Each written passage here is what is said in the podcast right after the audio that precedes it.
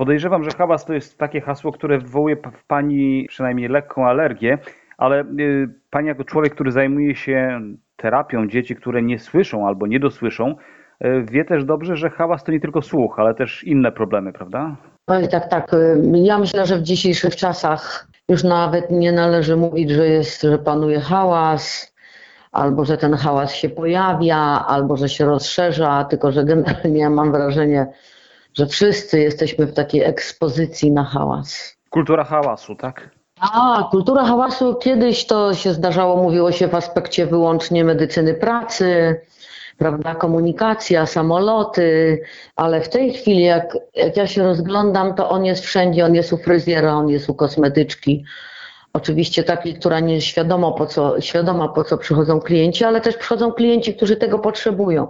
Restauracje, kina. To jest miejsce, gdzie po prostu ja mam wrażenie, jak wchodzę w takie miejsca, to zanim się zaadaptuje mój mózg, to ja czuję, jak ja się cała kurczę w środku, jak ja spinam przeponę, jak ja usiłuję, jak mój mózg usiłuje sobie z tym radzić. Wystarczy wejść na przerwie do jakiejkolwiek dużej polskiej szkoły. I to jest tragedia. To jest tragedia. Na przykład w żadnej szkole nie widziałam, nie słyszałam nigdzie takich dzwonków, jakie zdarzają się u nas. Rozdzierające na wysokich częstotliwościach, czyli tych, które najbardziej urażają nasz mózg, bo trzeba pamiętać o tym, żebyśmy przestali wreszcie mówić o słuchu jako czymś, co jest wydzielone, jako funkcji, jako e, takim zmyśle, który pracuje niezależnie od wszystkiego. Należy mówić o słuchającym mózgu, czyli o hałasie, który dotyczy nie tylko narządu słuchu. On również absolutnie atakuje nasz cały mózg i należy mówić o zakłóconym środowisku hałasem. Mówiąc krótko, ten, ten, ten hałas infekuje nas całych i szkodzi całemu organizmowi. O tym Pani mówi. Absolutnie. I że ten hałas to w zasadzie, nie wiem jak to mm, jakimś dokuczaniem należy nazywać. Dokuczliwą głośnością, jakąś uciążliwością, która na dodatek nie niesie żadnych informacji. Wręcz przeciwnie, e, w pierwszej, jak gdyby na, na pierwszym froncie oczywiście najbardziej narażony jest zmysł słuchu.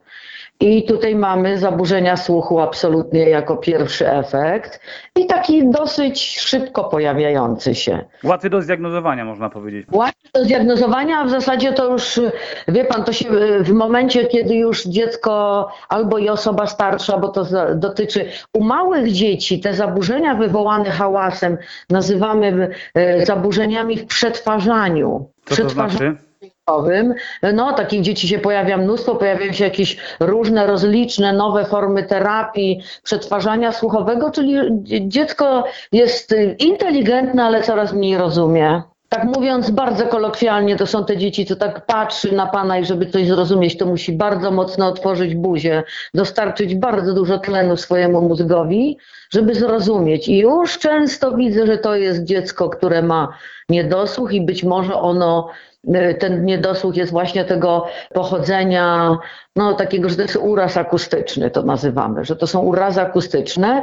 No i one dotyczą również tych wszystkich ludzi, którzy pracują latami w hałasie, nie są zabezpieczani przez pracodawcę w wystarczający albo optymalny sposób, bądź nie stosują się do wszystkich nakazów, noszenia nauszników, noszenia blokad, noszenia wszystkich tych urządzeń, których w tej chwili jest mnóstwo.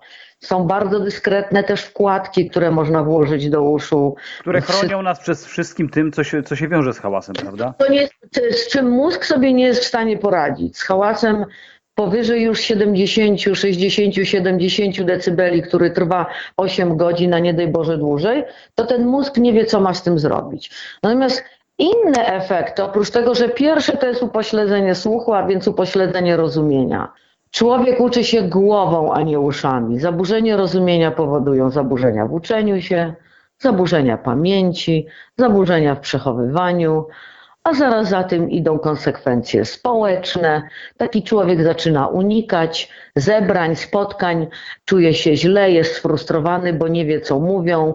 Ma lęk przed pójściem na dworzec i kupieniem sobie biletu, ponieważ ta pani, która nawet mówi do tego mikrofonu, ale to jest dźwięk podwójnie przetworzony, w związku z czym ten człowiek nie rozumie, czy ona go pyta o zniżkę, o cokolwiek.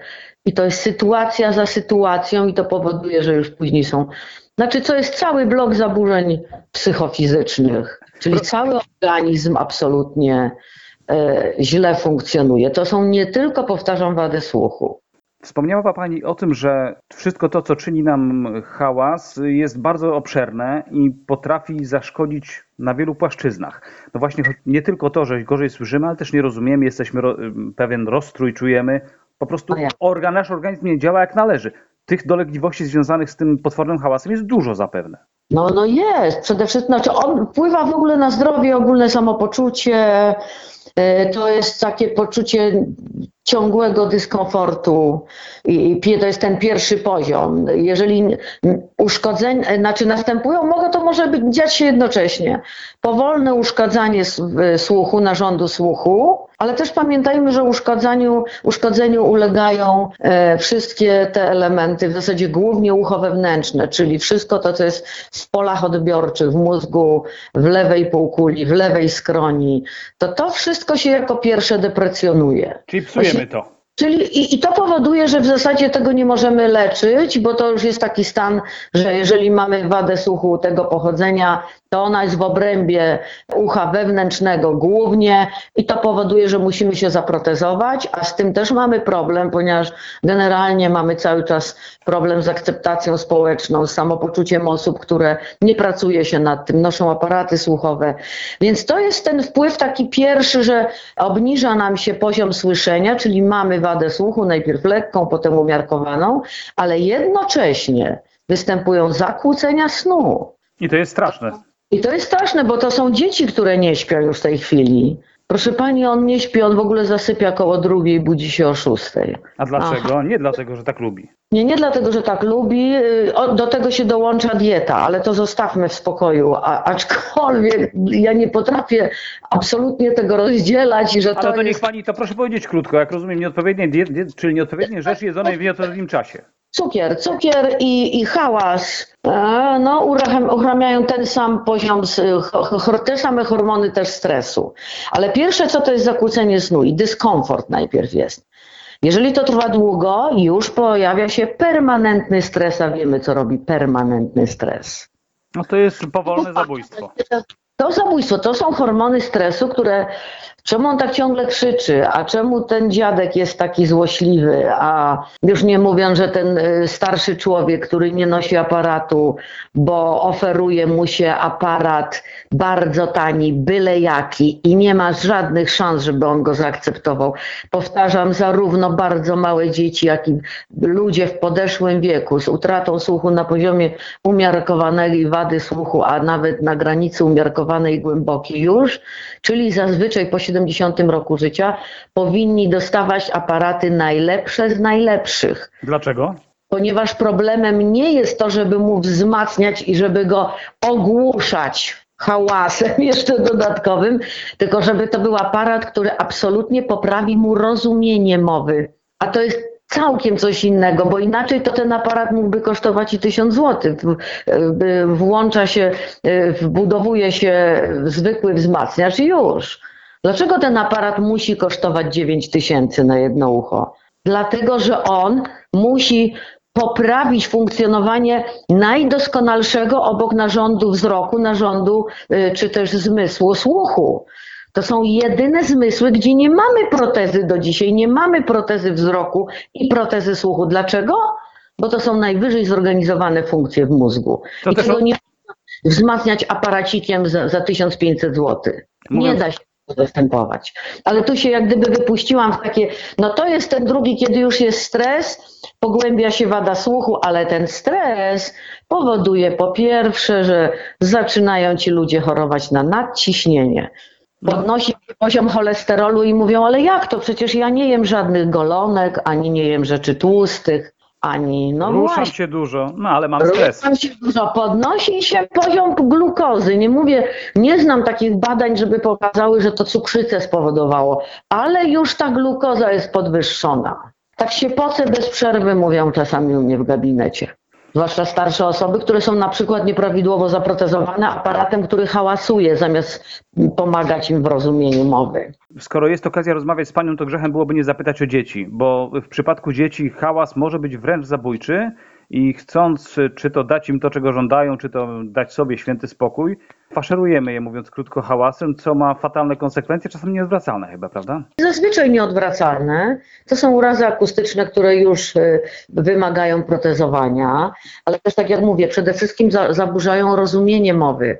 A to powoduje, że to są te sytuacje, kiedy taki inteligentny chłopczyk, taka inteligentna dziewczynka nie może nauczyć się czytać, nie może się skupić, nie może się skoncentrować. To częste przypadki? Bardzo. I to, są, to jest diagnozowane jako ten zespół nadpobudliwości. A tak naprawdę jest zupełnie czym A innym. tak naprawdę to należy usunąć źródło, a nie pędzać dziecko i rodziców na różno. Znaczy, o, oprócz tego to wiadomo, że to wymaga później albo protezowania, ale raczej protezowania i jednak terapii. Ale trzeba usunąć przyczynę. Pani Lidia, co jest najgorszym, co jest największym problemem, jeżeli hałas u dzieci? Czyli jakie źródła tego hałasu, jakie elementy są najgorsze, naj, najczęściej, najbardziej dolegliwe? Czy to jest na E- przykład, nie wiem, słuchawki, y, których dzieci słuchają, na przykład smartfonu, czy? To, y, Spędzanie wolnego czasu w galeriach, zwłaszcza w tych takich, jak to ja nazywam, farmach kulkowych, gdzie e, w, w, w galerii generalnie jest z, z definicji, to jest, nie wiem dlaczego, bo to jest dla mnie antymarketingowe. Ja na przykład nie chodzę do takich galerii, gdzie bez przerwy, ja nazywam to bardzo brutalnie, łupie muzyka, ryczy wszystko. I tam są te takie farmy kulkowe, te, te, te takie parki z tymi kulkami, te ogro, ogródki takie do ćwiczeń różnych fizycznych i do zabaw kulkowych dla dzieci. I tam panuje niewyobrażalny hałas. Ponieważ na hałas, który nazywany muzyką, e, który panuje w całej galerii, nakłada się, nakładają się, a ponieważ te dzieci są i tak podniecone z tego powodu, to krzyczą, Zwykle jeszcze Ale- jadły coś słodkiego wcześniej. tak, tak, było bardzo dużo węglowodanów i bardzo dużo słodyczy. One tam krzyczą, ale ja jeszcze widziałam takie miejsca, gdzie tam dodatkowo jeszcze jest muzyka i dodatkowo jest pan, który zabawia i bardzo hałasuje.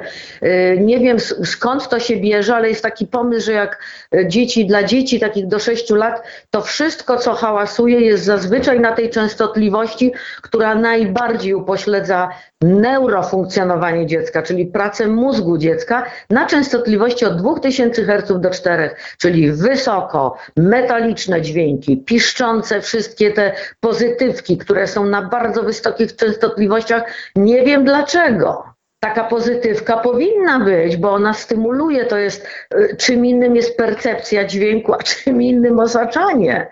Tam powinna śpiewać Irena Santor albo ktoś o jej barwie głosu w takiej pozytywce, a nie, że tam wszystko, ja to nazywam wiszczy aż, bo Piszczy i słowo wyje, wypalając słuch, tak? wiszczy i wyje i to jest na częstotliwości 2 do 4 tysięcy herców, która to częstotliwość jest najbardziej szkodliwa dla dzieci do siódmego roku życia, a wszystkie te miejsca, także ja mówię szkoła, również wszystkie place zabaw, wszystkie miejsca do zabaw, które są w galeriach, wszystkie te miejsca, gdzie się organizuje urodziny, po prostu w tle zawsze jest włączona pseudomuzyka o natężeniu, ja tak oceniam na oko 70-80 decybeli.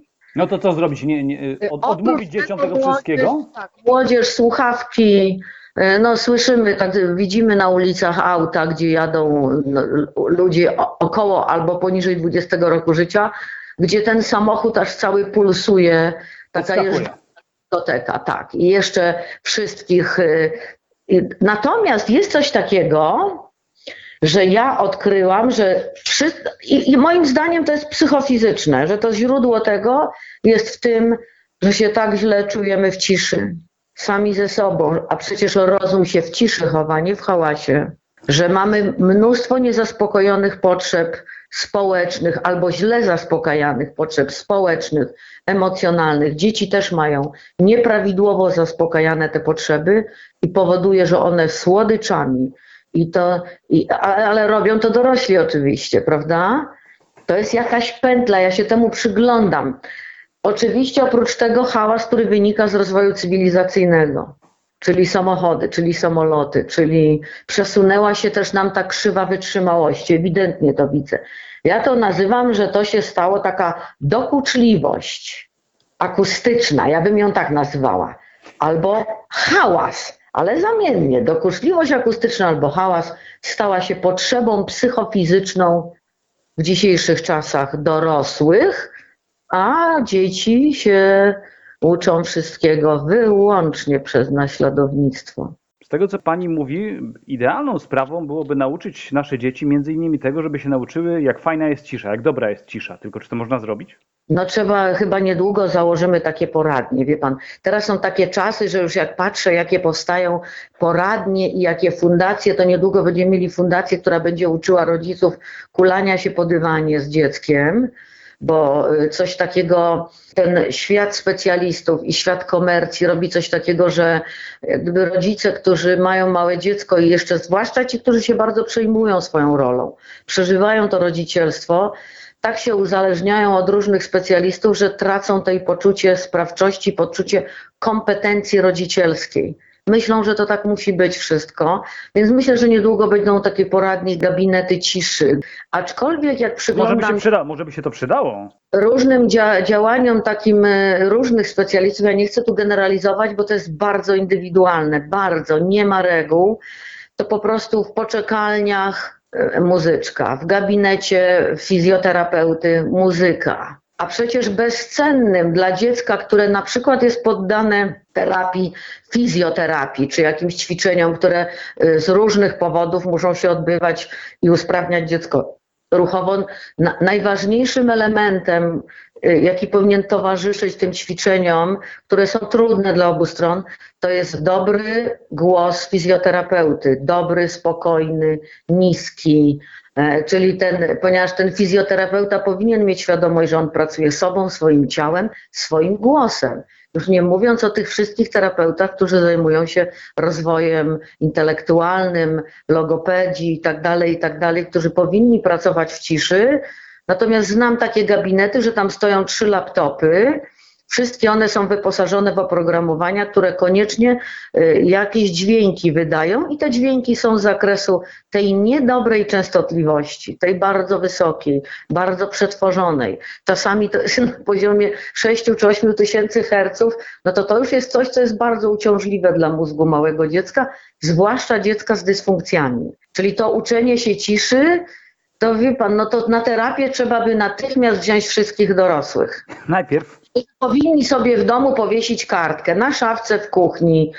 Po przyjściu do domu taki program. Przez godzinę nic nie włączam. myśli pani, żeby to dało efekty jakieś terapeutyczne wręcz? No, da, dałoby, jeżeli to są osoby, które są świadome, przychodzą do, do terapeuty i mówią, niech mi pani pomoże, bo ja nie wiem, co się dzieje z moim dzieckiem. I oczywiście to jest bardzo trudne. Bardzo trudno jest namówić tych ludzi, żeby przestali kupować Coca-Colę sobie i dzieciom. Niemniej jednak w sytuacji, kiedy ja prowadzę terapię, a przecież wiadomo, że już w tej chwili nie ma co liczyć na to, że przyjdzie dziecko z wadą słuchu i ja będę tylko i wyłącznie surdoterapeutą czy surdologopedą i będę zajmowała się tylko mową i tą wadą słuchu. Jak ja mam zakodować dziecku język, którego mózg cały drży, a mówiąc brutalnie, telepie się?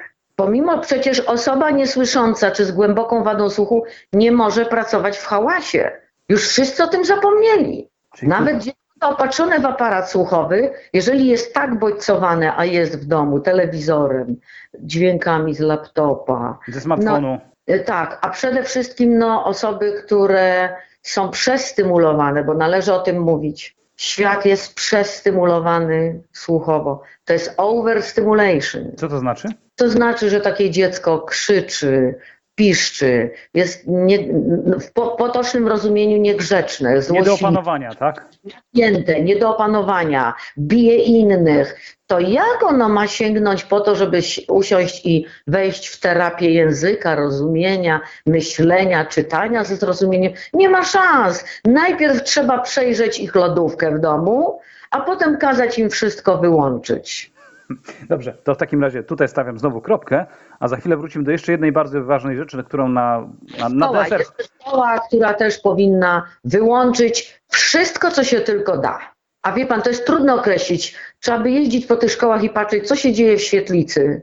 W świetlicy nie może, nie może przebywać grupa 30 czy 25 dzieci, ona być, powinna być podzielona. Na, najwyżej postawiłabym ścianę na miejscu dyrektora albo trzy ściany i podzieliła na trzy grupy ośmioosobowe. Proszę wyjść do przedszkola Montessori, nie we wszystkich, nie we wszystkich, bo też sobie z tym nie, nie wszyscy radzą, ale są takie przedszkola we Wrocławiu Montessori. w których jest, panuje absolutna cisza. I nie widziałam, żeby tam ktoś był spacyfikowany albo żeby ktoś był tłamszony. Nie przez przypadek. Nie przez przypadek. To są przedszkolarze, gdzie dzieci spędzają bez względu na pogodę minimum 3 godziny dziennie na świeżym powietrzu. I nikt im tam niczego nie włącza. To są dzieci, które odkrywają, że jest coś takiego jak percepcja dźwięków naturalnego środowiska. Śpiewają ptaki, szumią drzewa. Czyli, że jak są z mamą w lesie, to nie muszą włączyć smartfonu, żeby im grał. No nie, nie, nie, nie, ale jak zrobić, żeby ta mama tego smartfona zostawiła w samochodzie albo gdzieś wyłączyła? Pewnie dużym problemem może być to w jakiś sposób stwierdzić, że nasze dziecko, zwłaszcza to mniejsze, ma jakieś kłopoty, no a przecież im szybciej zacznie się, tak się przynajmniej mówi, zacznie się leczenie czy opiekę, terapię, tym pewniej kłopotów unikniemy. Są rodzice, którzy widzą i zazwyczaj to jest około 5, 6, 7 roku życia, że dziecko zaczyna mieć kłopot z rozumieniem, z koncentracją uwagi, ponieważ uraz akustyczny u dziecka skutek y, właśnie przestymulowania hałasem powoduje, że dziecko cały czas słyszy, że dorośli coś do niego mówią, ale nie rozumie. I to jest źródłem frustracji, złoszczenia się, dopytywania, denerwuje się rodzic. Y, No dziecko już trochę starsze, które jest bardzo inteligentne, ma kłopot z koncentracją uwagi w pierwszej klasie, ma kłopot z czytaniem, pojawia się dysleksja, pojawią się, pojawiają się takie różne specyficzne trudności w uczeniu się, które absolutnie nie świadczą o tym, że dziecko ma kłopoty intelektualne, ale widać, że nie może pokonać pewnych trudności.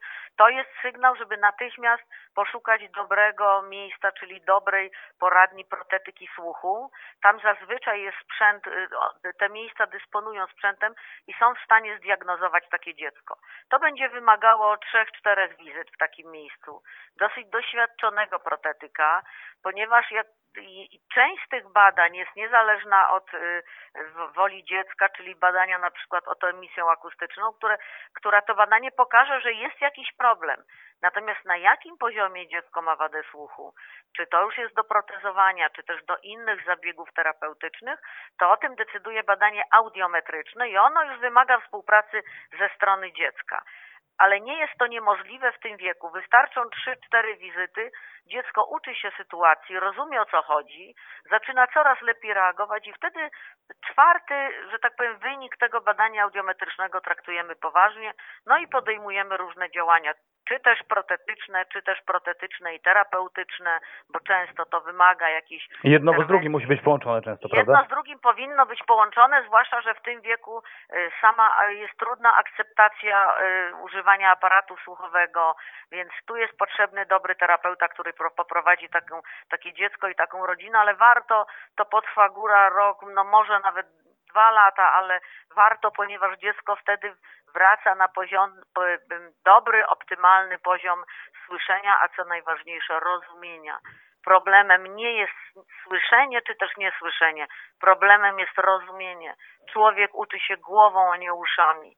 A jeżeli nie rozumie, no to wtedy nie uczy się. Wtedy te, te to jest fala później konsekwencji. I to są te dzieci, które nigdy nie były zdiagnozowane słuchowo, inteligentne, ale ciągle ma, potrzebują jakichś dodatkowych zajęć. Siedzą w tych zespołach wyrównawczych. To powoduje, że mają zaburzone widzenie własnej osoby, kompleksy się włączają. Więc to jest już później fala skutków, a pierwotną przyczyną absolutnie jest wada słuchu. Proszę mi Niestety powiedzieć, w- Polsce bardzo często takie dzieci wyłapujemy w czwartej klasie dopiero. a proszę mi powiedzieć, bo w, w, pamiętam, że kiedyś, kiedy z Panią rozmawiałem, mówiła Pani o, o, oczywiście nie będziemy rozwijali bardzo szeroko, bo nie mam na to czasu, ym, o, o samej terapii, natomiast jeden z bardzo ważnych wątków pok- pojawiający się w tym przypadku jest taki, że po pierwsze dobrze zdiagnozować, a po drugie nie, dawać dziecku żadnych forów. Ono ma być traktowane jak każde inne. One tak, ponieważ Czemu to zaniża- służy? Zaniżanie wymagań jest odbieraniem szansy na rozwój, a dziecko z wadą słuchu nie jest upośledzoną umysłowo. Powtarzam, człowiek uczy się głową. Chodzi wyłącznie o to, żeby osiągnął tyle, ile tylko może, pomimo wady słuchu. Natomiast jest naturalna tendencja do tego, żeby dzieci z wadą słuchu traktować jako opóźnione w rozwoju umysłowym.